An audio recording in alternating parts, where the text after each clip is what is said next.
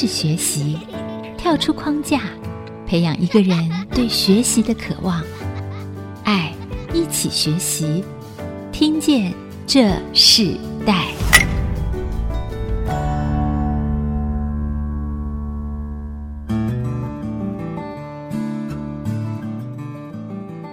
各位听众朋友，大家好，欢迎收听《听见这时代》，我是主持人郭兰玉。今天在《听见这时代》节目里头，我们跟大家分享的时代学习关键字，我们谈到的是国际学习的大转弯啊，这时代接轨的学习到底如何应应啊？那我们今天针对这个课题，我们特别邀请到来宾是逢甲大学国际学院的学生成就中心主任钟耀龙钟主任来到我们节目啊。这个节目之前有访问过钟主任，那时候还跟校长一起来，在访问这个钟主任的过程中里头，学习到语言学真是非常有趣的一门学问呢、啊。他在语言学的这个领域里头，但他却跨了一个国际的，在学校教学的一个很重要职责，就是逢甲大学他们透过了大专院校的学生双语化。的学习计划的政策推动了非常特别的一个双语标杆大学，他们也跟国外的许多的大学做接轨，看到学生他们在国内啊、念两年之后，可以到国外接轨同样的学程，念完大学也念完了研究所，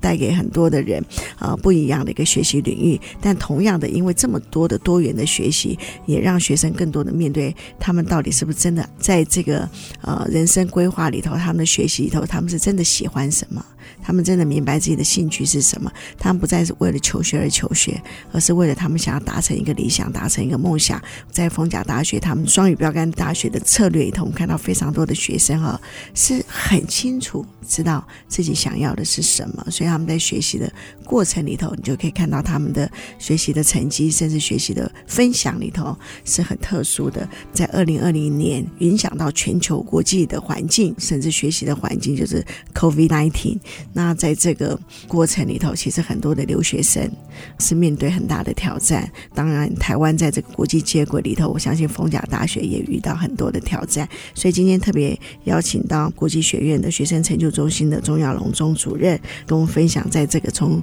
二零二零年到二零二一年啊、新时代的学习的变化。我们先请钟主任跟我们听众朋友问声好。谢谢主持人。然后我是国际学院学生成就中心，我叫 Chris。如果呃之前接受过。主持人的一个访问啊，那上次我们所提到的呢，是在疫情还没有正式变成是一个全球性的一个时期，那我们的确碰到了很多很多不一样的挑战，这些挑战是我们之前没有预想过或者是碰到过的，但是这些挑战也同时也是开了很多很多新的窗口，让我们发现的很多很多的不可能性，然后现在把它变成是可能，所以呢，呃，人家说危机就是转机，我想是 COVID-19 也带给我们一些很多的冲击。跟新的想法，我相信钟主任在你自己学生生涯的时候学习语言学这件事以后，也没有想过自己最多的人生的过程经验里头应对里头，就是帮助这些他们想要到国际学习的孩子们，他们要面对很多不同的挑战啊、哦。你当初学习语言学这件事情，你自己最想做的是什么？其实，因为我们那时候念的是外文系，外文系其实就分两支，一个要不就是走文学，要不然就是走语言学。那文学基本上呢，呃，觉得那个出来可能要去。比较是要需要有慧根的人才能够走走那一块，所以呢，我就想的就是念语言学。那语言学刚开始学的时候，其实没有很好的引导，然后大部分都是自学居多。读完之后呢，开始有兴趣。那我之前的工作稍微比较特殊一点哈，就是以前我是在空中大学教授，所以当时的授课的一个经验呢，是我们是透过广播跟电视。然后，当然那时候是比较年轻，也比较瘦，所以那时候的在就没有宽屏的节目还能够把脸放得进去的时候，所以我在那地方大概有四年时间。但是那时候就也因为有这样子一个很特殊的经验，所以对于学生基本上是没有看到学生，然后用来授课的时候，这个经验带给我们到现在，由于这种 COVID-19，我们也用了很多的网络或是这种远距的一种授课，也是提供给我很好很好的一个训练。对，刚刚主任讲了。一个很重要的一件事，就是你空中大学这个训练，其实确实是在你现在这个领域里头，你的学生第一个，他们可能念了二年级之后，他们就要到国外去了。是，那你必须要辅导他们，甚至呃协助他们在国外的一些就学的接轨。那又碰到这个疫情的时代的时候，应付和应对这样的问题，我发现你的学生其实经常都不在你的面前啊，可是却经常的吵你啊。刚刚私下主任提到他是 Seven Eleven 啊，这样子的一个教育工作者，所以我们是不是请主任先跟我们分享一下到凤甲大学？那其实你一面对的就是这些学生，那这些学生其实他们本身最重要的一个目标就是出国念书。对，透过你们的接轨的一个教育里头来做，从来没有人会想到 COVID-19 的发生。那你大部分的学生都是在这个状况里头，你可不可以描述一下那时候你这个事情的发生之后，你应该最常接到这些不管在美国在澳洲学生们都对你求救的是什么？第一个碰到问题就是，诶，我们要把学生送过去，他们要找他们住的地方，所以他们住的时候，在还没出发之前，可能就签了约，但是签了约之后要付了保证金，可是锁了，国家锁了，那怎么办呢？一付可能是付了一年的这种住宿费等等等的这些东西，那能不能？要得回来，或者是如何要得回来？那这东西我就是必须要有这样子一个强大的力量在后盾来帮助他们，在那个地方跟当地做一个沟通跟协调。然后另外一个就是学生开始很彷徨，因为他们要以前是实体授课，他们预计过去的两年也是实体授课。他们从来没有想到有一天，他们必须要用透过一个碰不到、摸不到的，甚至就是说我的同学在哪儿，我都不知道一种教学方式，所以他们也在摸索，甚至很多的是迟疑。因为有很多人就想说，哎，我之前想要出国念书，最重要是要有这种国际环境的一个影响，整个这个很重要的、很精华的地方剥夺了以后，他们还需要这个时候出去吗？所以，因此我们有很多的学生，他们会停下来，有的会转弯，然后呢，这些东西都是需要我们去辅导，然后给他们有其他的选项。那其实，在我们这里面，就是我刚刚所说的。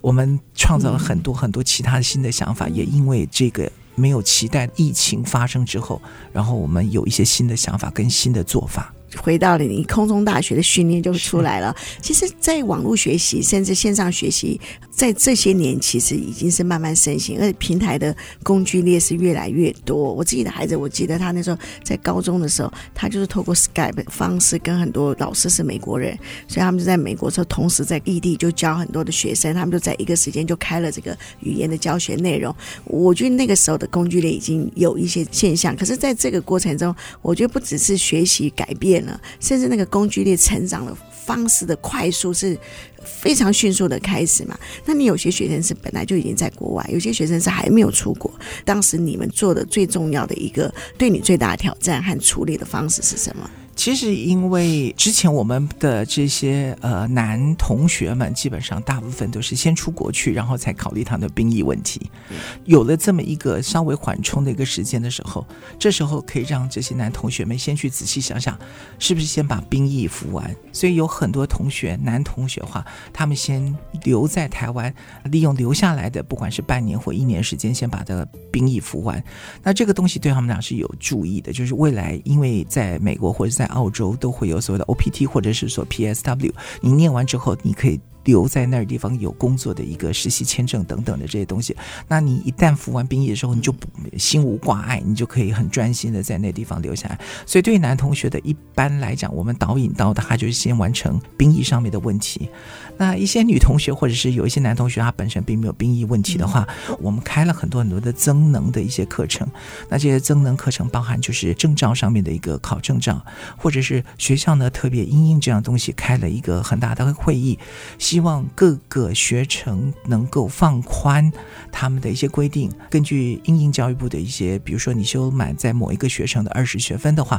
你就可以拿到那个在毕业证书上面多一个，比如说你是哪一个专修的学程，四十学分内就会有所谓的辅系等等的这些东西。所以我们会鼓励学生留下来这段时间，继续在逢甲大学继续学习。我们常常说要把握当下的机会啊，有时候我们看到一个困难的时候，其实那就是一个新的机会。哦刚刚钟主任 Chris 提到说，学生就可以先当兵了。现在这个时代的当兵，其实也不过四个月左右的时间，反而在台湾这就完成了兵役，是甚至他们可以不只是双休，还可以三修，对，是的，各种不同的呃能力的认证，这些其实都是你要面对的很大的挑战。下一段休息回来之后，我们要请钟主任跟我们继续聊，就是说这么多的问题，这么多的事情啊，怎么去衍生出相对应对的方法？自己应该要先有调试，你才能够去面对你的同学。你每次在这个教育里头这么大的不一样的教育环境的时候，你怎么去调试你自己？稍后回来分享。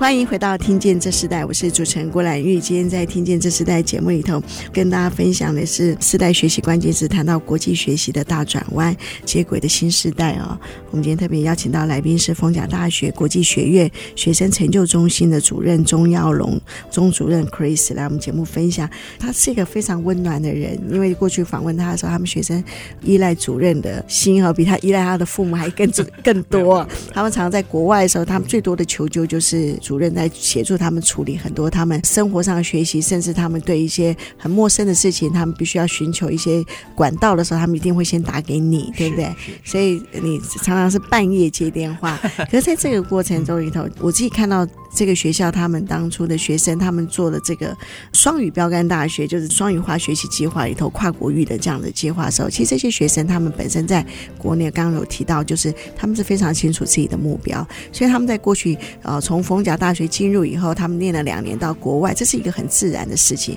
可是因为疫情的关系，突然让这个学习变得更加的困难。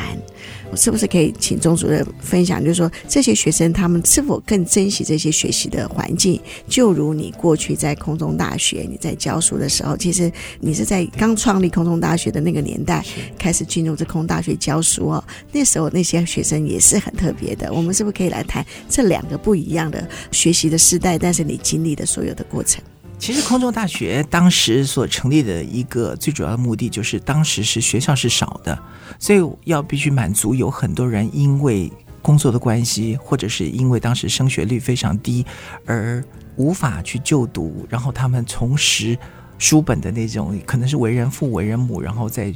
重拾。一个要有一个学位的这种想法，当时的这种时空背景呢，会造就让我其实当老师这么久的一就一辈子是最难忘的一些经验，也是在那地方。刚刚跟主持人有分享，稍微分享，就是因为当时是透过广播或电视，每一个月我们会有一次面授机会，在每一个月面授机会，你看到你的课本上面，那同学们是把每你每所在广播上面所每讲的一个字还原，这样子一个字一个字刻在他课本上面。那当时并不像我们现在有所谓的电脑可以随时暂停，或者是有所谓的 AI 可以语音辨识你所说的话，他们是一个字一个字写下来，用当时的录。音机就是你一直要按一个 pause 键，一个 pause 键这样按下来。当你看到的时候，你会发现就是说，诶，你自己也许在我们教书上面可能随口所说的一句话，对他们来讲就如同是一个像圣经一样，他们必须把它写下来。那会对自己所讲出去的每一句话要特别的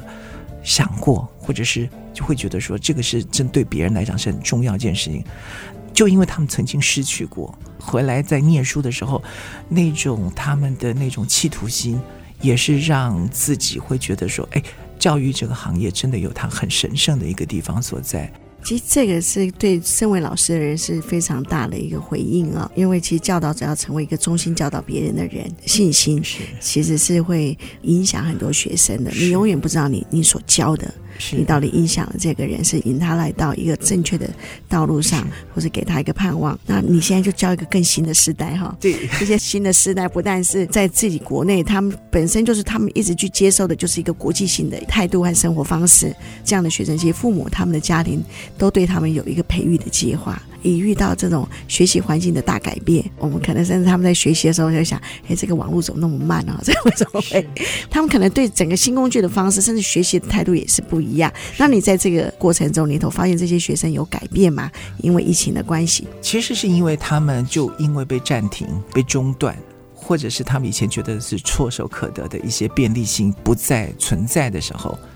他们会开始去怀念，开始会去珍惜给他的一些东西。比如说，当以前你买了机票，你就能够出国去，但现在是你哪儿都不能去的这种情况之下，他们会开始。怀念当时是不是那些时光，是不是有好好的珍惜？那就好像这次的学生，因为疫情的关系，他现在必须上网课，你永远不知道他们有这么期盼可以上实体课程，就是。我们所谓在送到印第安纳的这个普渡大学，他们有实体授课。当他们已经疫情稍微趋缓，要回去实体上课的时候，他们有那么的高兴。我在想说，也许在过去的十多年的学习，你都没有那么期待上课，有看到老师，有看到一些活口在你旁边。他们现在是非常的兴奋。然后这些东西，就是我觉得是跟我刚刚所说的是有一点点相关，就是人一旦失去之后，你在获得的时候，你会更珍惜，那包含是这种教育的机会。对，那个失而复得的心情是不一样的。在这些学生里头，当你们逢甲大学在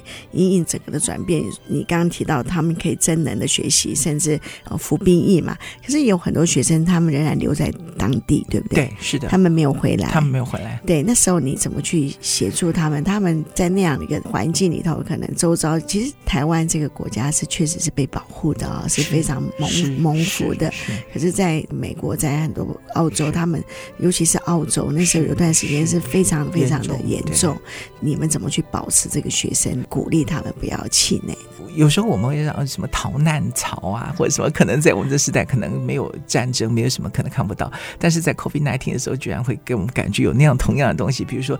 当时在疫情非常严重的时候，什么机票啊，这什么东西都回到一个相对台湾是一个比较安全的地方，所以大部分很多的家长都会很希望能够。把是自己的小孩用最快的速度，然后送回来台湾等等。学生上面来讲的话，其实我只觉得安抚是一个很重要的。当时刚好美国除了这个疫情本身的关系，又加上当时的种族的一个问题，所以这个学生呢留在当地呢，有时候我们也会很担心他们的安全的问题，因为当时是种族的问题也是相当严重。那那学生打给主任的时候，主任说你也没办法回答，说其实我也很担心。那你你怎么鼓励他们？其实基本上我们会希望就比较绵密的一个网络。的一个联系，就是我就觉得，哎，我会建议他们，就是还留在当地，我们的学生尽量能够一起行动。那我是觉得是一起行动，或是住在一起，因为当时就会空出很多很多的房子，或者之前很多人就是先搬回来。那我会建我会建议他们尽量就是集中或居住在同一个地方，这样我们也比较容易能够掌控，或者是出去的时候也比较不会那么的危险。那我会尽量建议他们就是。平常的自己的，比如说当时疫情非常严重的时候，其实有一些呃亚洲人戴上口罩，是甚至会有很不友善的一些举动。那我们尽量就是希望他们用点啊、外卖或者是等等，就是减少出去的机会。那类似这种东西，我觉得就是尽量安抚他们。那安抚他们，同时即使是担心，你也要非常的平稳，然后告诉他其实没有那么严重等等。但是。说实在话，就是因为我们彼此都没有碰到过类似这样情形，在我们的一生当中也没有碰过。其实我们跟他们一样的恐慌，但是因为一个老师的关系，我们必须要很镇定，然后要给他们一些，否则的话他们会比我们更慌乱。所以在这上面，就是我们会先去判断一下当地，因为我们有很绵密的当地的一些我们的校友会。跟他们取得很好的一些联系，所以在他们安全无虞的情况之下，或者是他们有很好的后盾的支援之下，所以我们讲话就比较有底气，就可以比较安抚他们。所以这个东西就是现在在回顾那一年中间的这些纷扰呢，其实我们也很庆幸，我们都没有。遭受任何损失，然后学生能够安全的度过，这是最我觉得是最被祝福的一件事情。嗯呀，好，我们先休息一下，我们在下一段部分就要继续请钟主任跟我们分享。因为整个的一个学习环境的改变，好像学校也开始增加更多的一些学校的一个伙伴关系。逢甲大学在这些学生们，他们期待呃未来的整个国际学习里头，他们有没有一些更新的看见、更不一样的独特性？在他们自己环境的改变，也甚至他们期盼他们自己想要得到的是什么？整个学校的领域里头，他们要就业嘛？他们是有些要升学，这些变化里头，我们等会请钟主任来继续分享。我们稍后回来。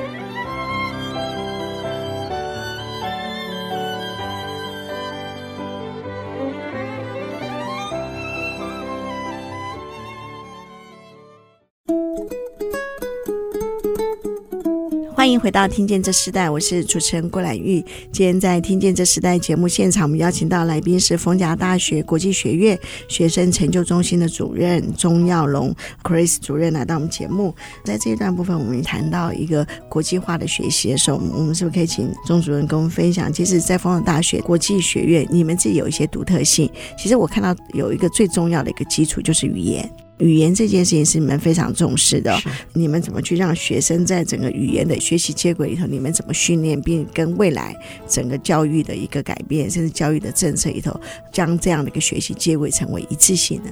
其实我们进来的学生，因为就是要要硬硬要送到国外去，所以他基本上我们当时跟他们很清楚的课程配对上面来讲，其实他们有要求我们是全英文授课，所以说学生一进来之前是全英文授课，所有。作业所有的授课等等，全是用全英文。那原因就是未来要接轨到那边对方的学校就读的时候，但是我们总觉得在台湾可能会有一点点所谓的口音，或者是。是不是有中式英文等等？所以我们为了要因应这样子打破这样有可能会有高低差，我们现在的接轨也是拜疫情所赐，因为疫情现在有很高科技的这种远距教学的老师们已经不再那么排斥，或者是不再那么的反对这样子一个教学方式的时候，我们反而有一个很新的，我们可以跟他们共同授课。所以换句话就是说，我们这样可以同步，甚至是同轨一起来教授。那某一门课里头，可能某一个部分。就是某一个某一个章节等等，是由对方的那个学校老师来教导，所以我们可以同步中间的学习，甚至在英语上面来讲的话，我们也不会有所谓的有高低差落差，就因为我们现在让我们的学习的教育品质。跟这个语言上面的根本就是让你无缝接轨到那边去的话，你不会觉得说，哎，我学的这个东西好像跟我们在台湾学的有点不太一样。那用这样子的方式，是我们现在目前的一个走向。因应这种二零三零年台湾的一个教育政策，是要把它变成是一个双语国家。那我相信这个世代的小孩子面临这个东西的冲击更大。也就是说，以后他是没得选择，那英文不再是可以觉得是一个 plus。而是是一个 must。当它是一个 must 的时候，那每一个人在英语上面，你的掌握程度越好，那你在未来你的机会就会比别人来得多。因为我知道 Crazy 你自己本身就是语言学，那你认为一个语言它最自然的一个发展是怎么样的一个发展方式呢？其实语言的话，其实我们在真正语言学上面，我们所谓的 second language environment 就所谓的第二外语的一个环境，那还有一个叫 foreign language environment，就是外国语的一个环境。那台湾。英语在台湾来讲是算是一个 foreign language environment，是一个外国语的一个学习环境。咋说呢？就是说我们基本上除了了上课之外，你基本上很少看到你外头的有任何的语言上面的一些支持。举例说，刚上来的电梯里头，如果它的上面的公告是用英语，或者是用除了中文之外还有英语的话，那一个学习英语学习者的话，我可以除了在教授上课之外，我还可以在外端还是有一些英语的支持，我可以在上面学到一些新的生词等等。我能够在外界上也有一些可以纠正我或者我可以学习的，那就是所谓的双语环境。所以，当二零三零年要把它变成是一个双语国家的时候，我们所有的配套或者甚至什么都一定要双语，而这种双语是要融入在你的自然而然，就是每天你的生活里头，而不是你专门。让你感觉到你有讲一个外语的感觉，对，因为其实语言很重要，就是生活环境的整个改变。当你整个的思维改变的时候，你你就可以看到那个语言的学习，它就不再是只是进入到学校的里面生活里头起居里头，你就是要面对整个环境啊。但我刚刚也禁不住想，你有些学生你们是到美国，有些学生是到澳洲，在这种语言上他们有落差吗？我蛮好奇的。呃，基本上是。到美国去的话，我们这样说，美国比较多元，文字的精准度上面来讲呢，还是比较开放一点。那对于澳洲来讲的话，澳洲因为以前是属于英国的一个算是英系系统过来的，所以他们在比如说缴交作业上面来讲的话，那我们可以发现，在移去澳洲的这个学校呢，他们的作业的。品质或者是字数或者是论文在上面要求，的确是比较是中规中矩。你可能要比较像是学术论文的写作。那美国那边就比较 freestyle 比较多。所以澳洲的学习是比较中规中矩的。是，好像你们也计划要新增一个昆士兰大学的合作嘛？是是。为什么在澳洲会比较扩展多更多？主要是就是澳洲呢，在澳洲办事处，在我们之前就有一个 RMIT，那我们跟他合作很久了。那在 RMIT 的这种办学呢，他们觉得是一个很好的一个范。那我们的成功跟普渡等等的这些东西，也让这种所谓的 University of Queensland 昆士兰大学呢注意到我们的存在。那么他们在希望能够找一个所谓的合作的教育伙伴的时候呢，很自然的就觉得我们不但有前面的一些名校的加持，还有成绩的做我们后的后盾，他们就是希望我能够跟我们做这样的合作。那好像是主要是商学系的，是是商学，尤其是 UQ，现在在澳洲来讲，他们有所谓的 Grade Eight，就是八大。那他们是里面的大概是非常非常前面的一个学校，所以他们最近的这种排名的话，它可以到三十多名，世界排名三十多名。所以他们这么好的一个学校呢，会选择跟冯甲来做一个合作，其实也是对我们之前的办学的一个肯定。已经毕业的一些有些毕业的学生了嘛？对。那他们自己在这个不管是在美国或是澳洲，他们的学习的过程里头，最一致性的回应是什么？他们觉得这是一个非常经济实惠的一个 program，因为他们可以在给一些传统升学高中里面，他们没有想到他们可以在大学时候出国念。之前如果你没有念所谓的国际学校，没有念所谓的美国学校，你没有准备的所谓的 ACT，没有准备的 SAT 的话，你基本上是断了到美国去念大学的这这条路。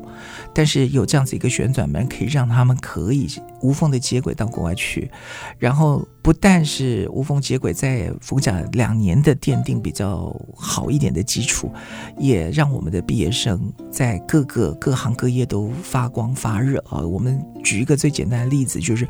我们前几天才传回来，就是第一届的普渡的一个学生，然后他可以拿到南加大的职工博士，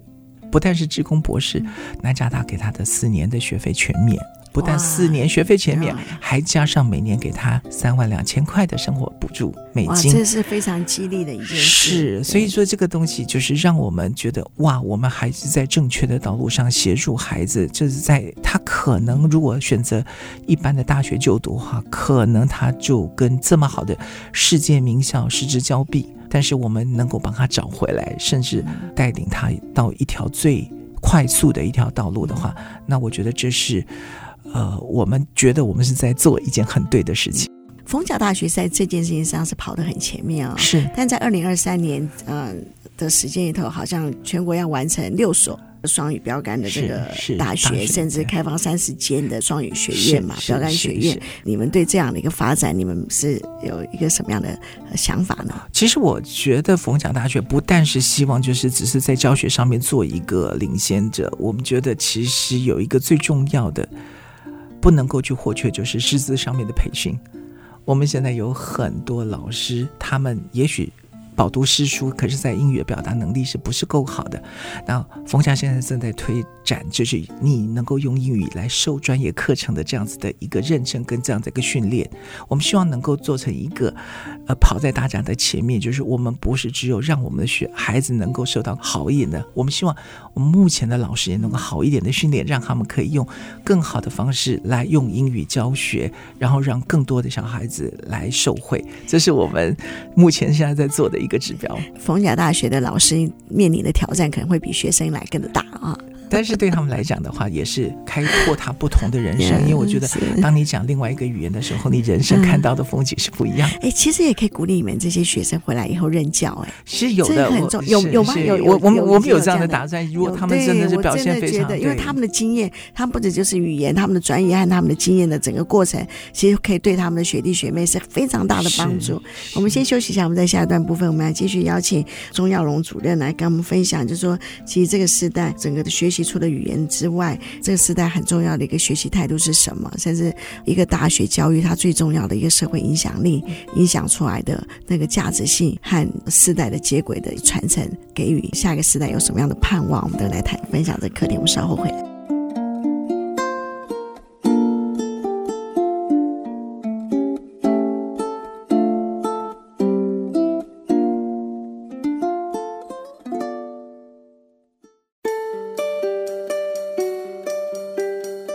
欢迎回到《听见这时代》，我是主持人郭兰玉。今天在《听见这时代》节目现场，我们邀请到来宾是逢甲大学国际学院学生成就中心的主任钟耀龙主任 Chris 来到我们节目。我很喜欢我们今天在呃录音的过程中，我们也私下分享了很多语言这些很有趣的事情。我觉得语言学是一个非常非常奇妙的学习啊，它不只是可以了解一个语言的意义，它甚至会了解一个语言的。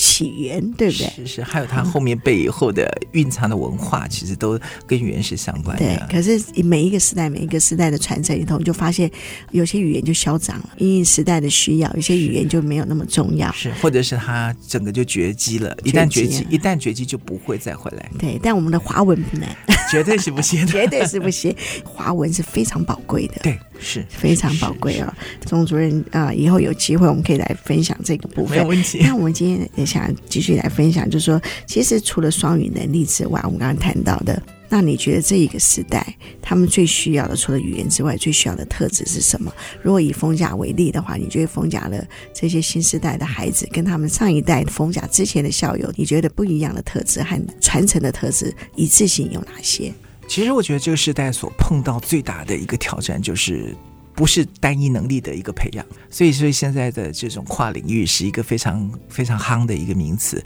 跨什么领域？当然是跨你有兴趣的领域，然后或者是跨未来可能需求量很大的一个领域。所以，比如说之前我们可能呃在大学里头。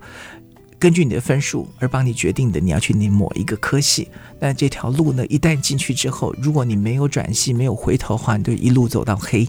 那比如说你进了统计系，你可能就完全就是统计背景背到最后找工作就找这个。但是现在新的时代里头，我们所谓的跨领域的能力，就是我们现在找的一个人才不会是只你只懂一个统计的人，是我们想要找的人。所以在统计上面，我们可能需要你有点商科背景。那你可能要有一点点分析的能力，你可能要在大数据上面能够有多一点琢磨等等的。那这个东西就是要在你的大学这里头就能够培养这样跨领域的能力。所以在逢甲大学现在对于针对这个时代上面来讲，我们给他们不太像是以前的套餐。我们到餐厅里面点套餐，就一整套给你，你吃完了你就可以拿到毕业证书。现在大学的一个走向是比较像自助餐。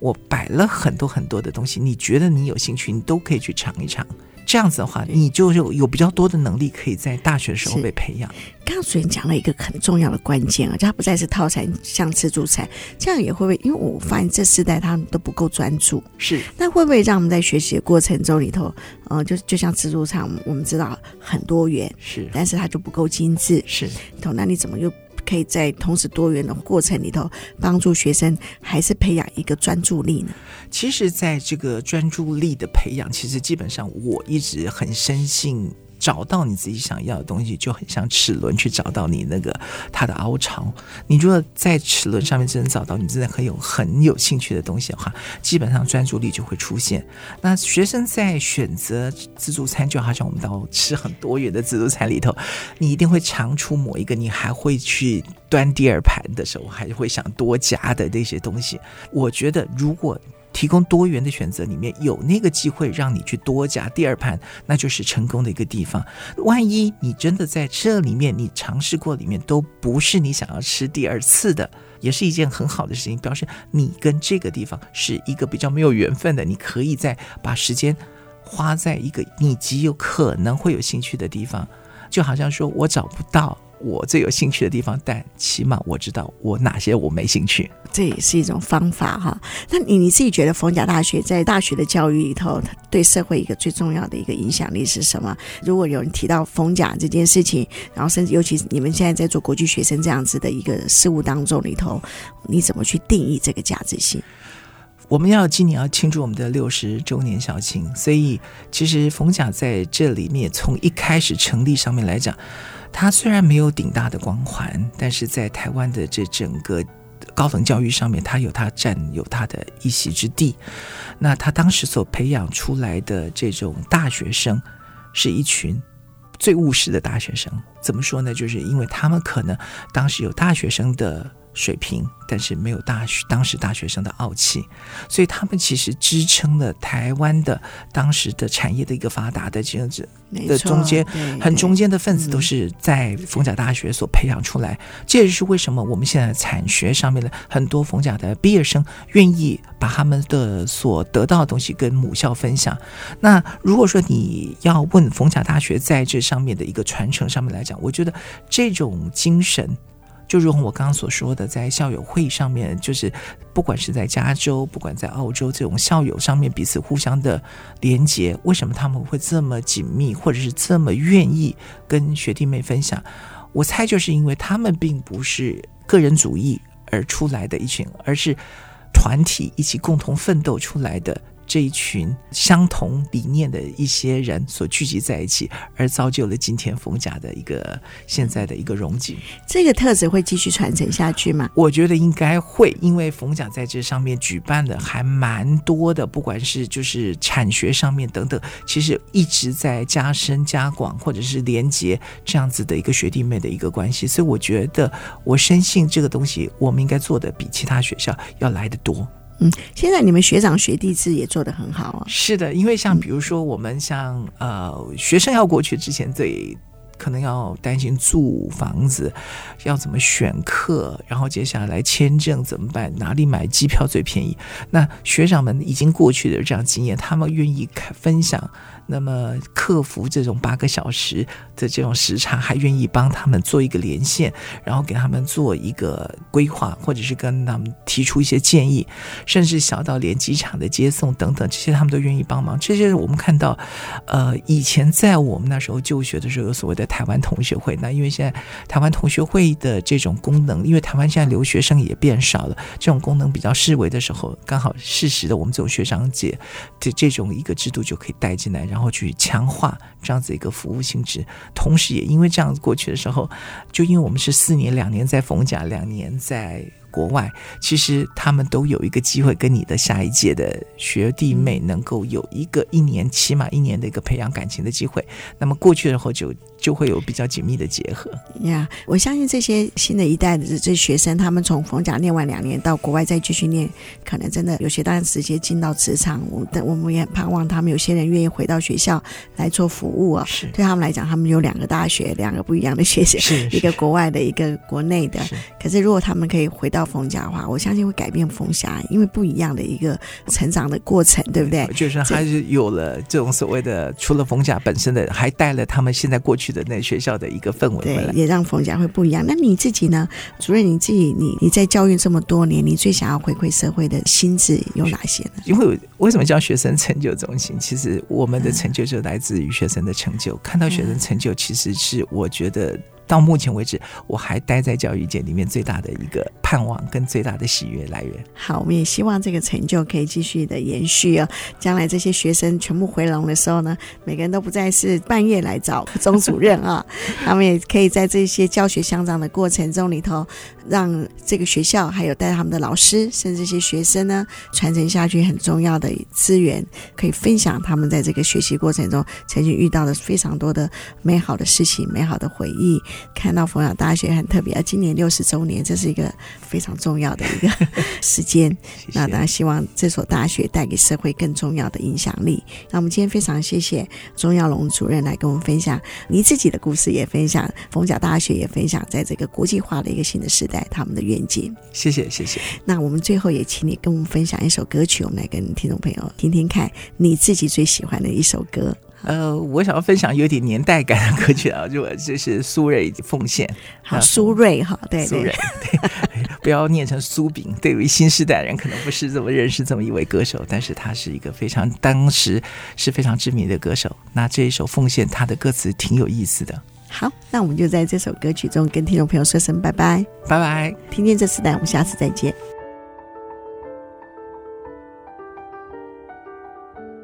听见这世代。建立爱的连结，中华民国资源媒合互联协会邀请您一起启动公益资源，实现分享与给予的良善社会。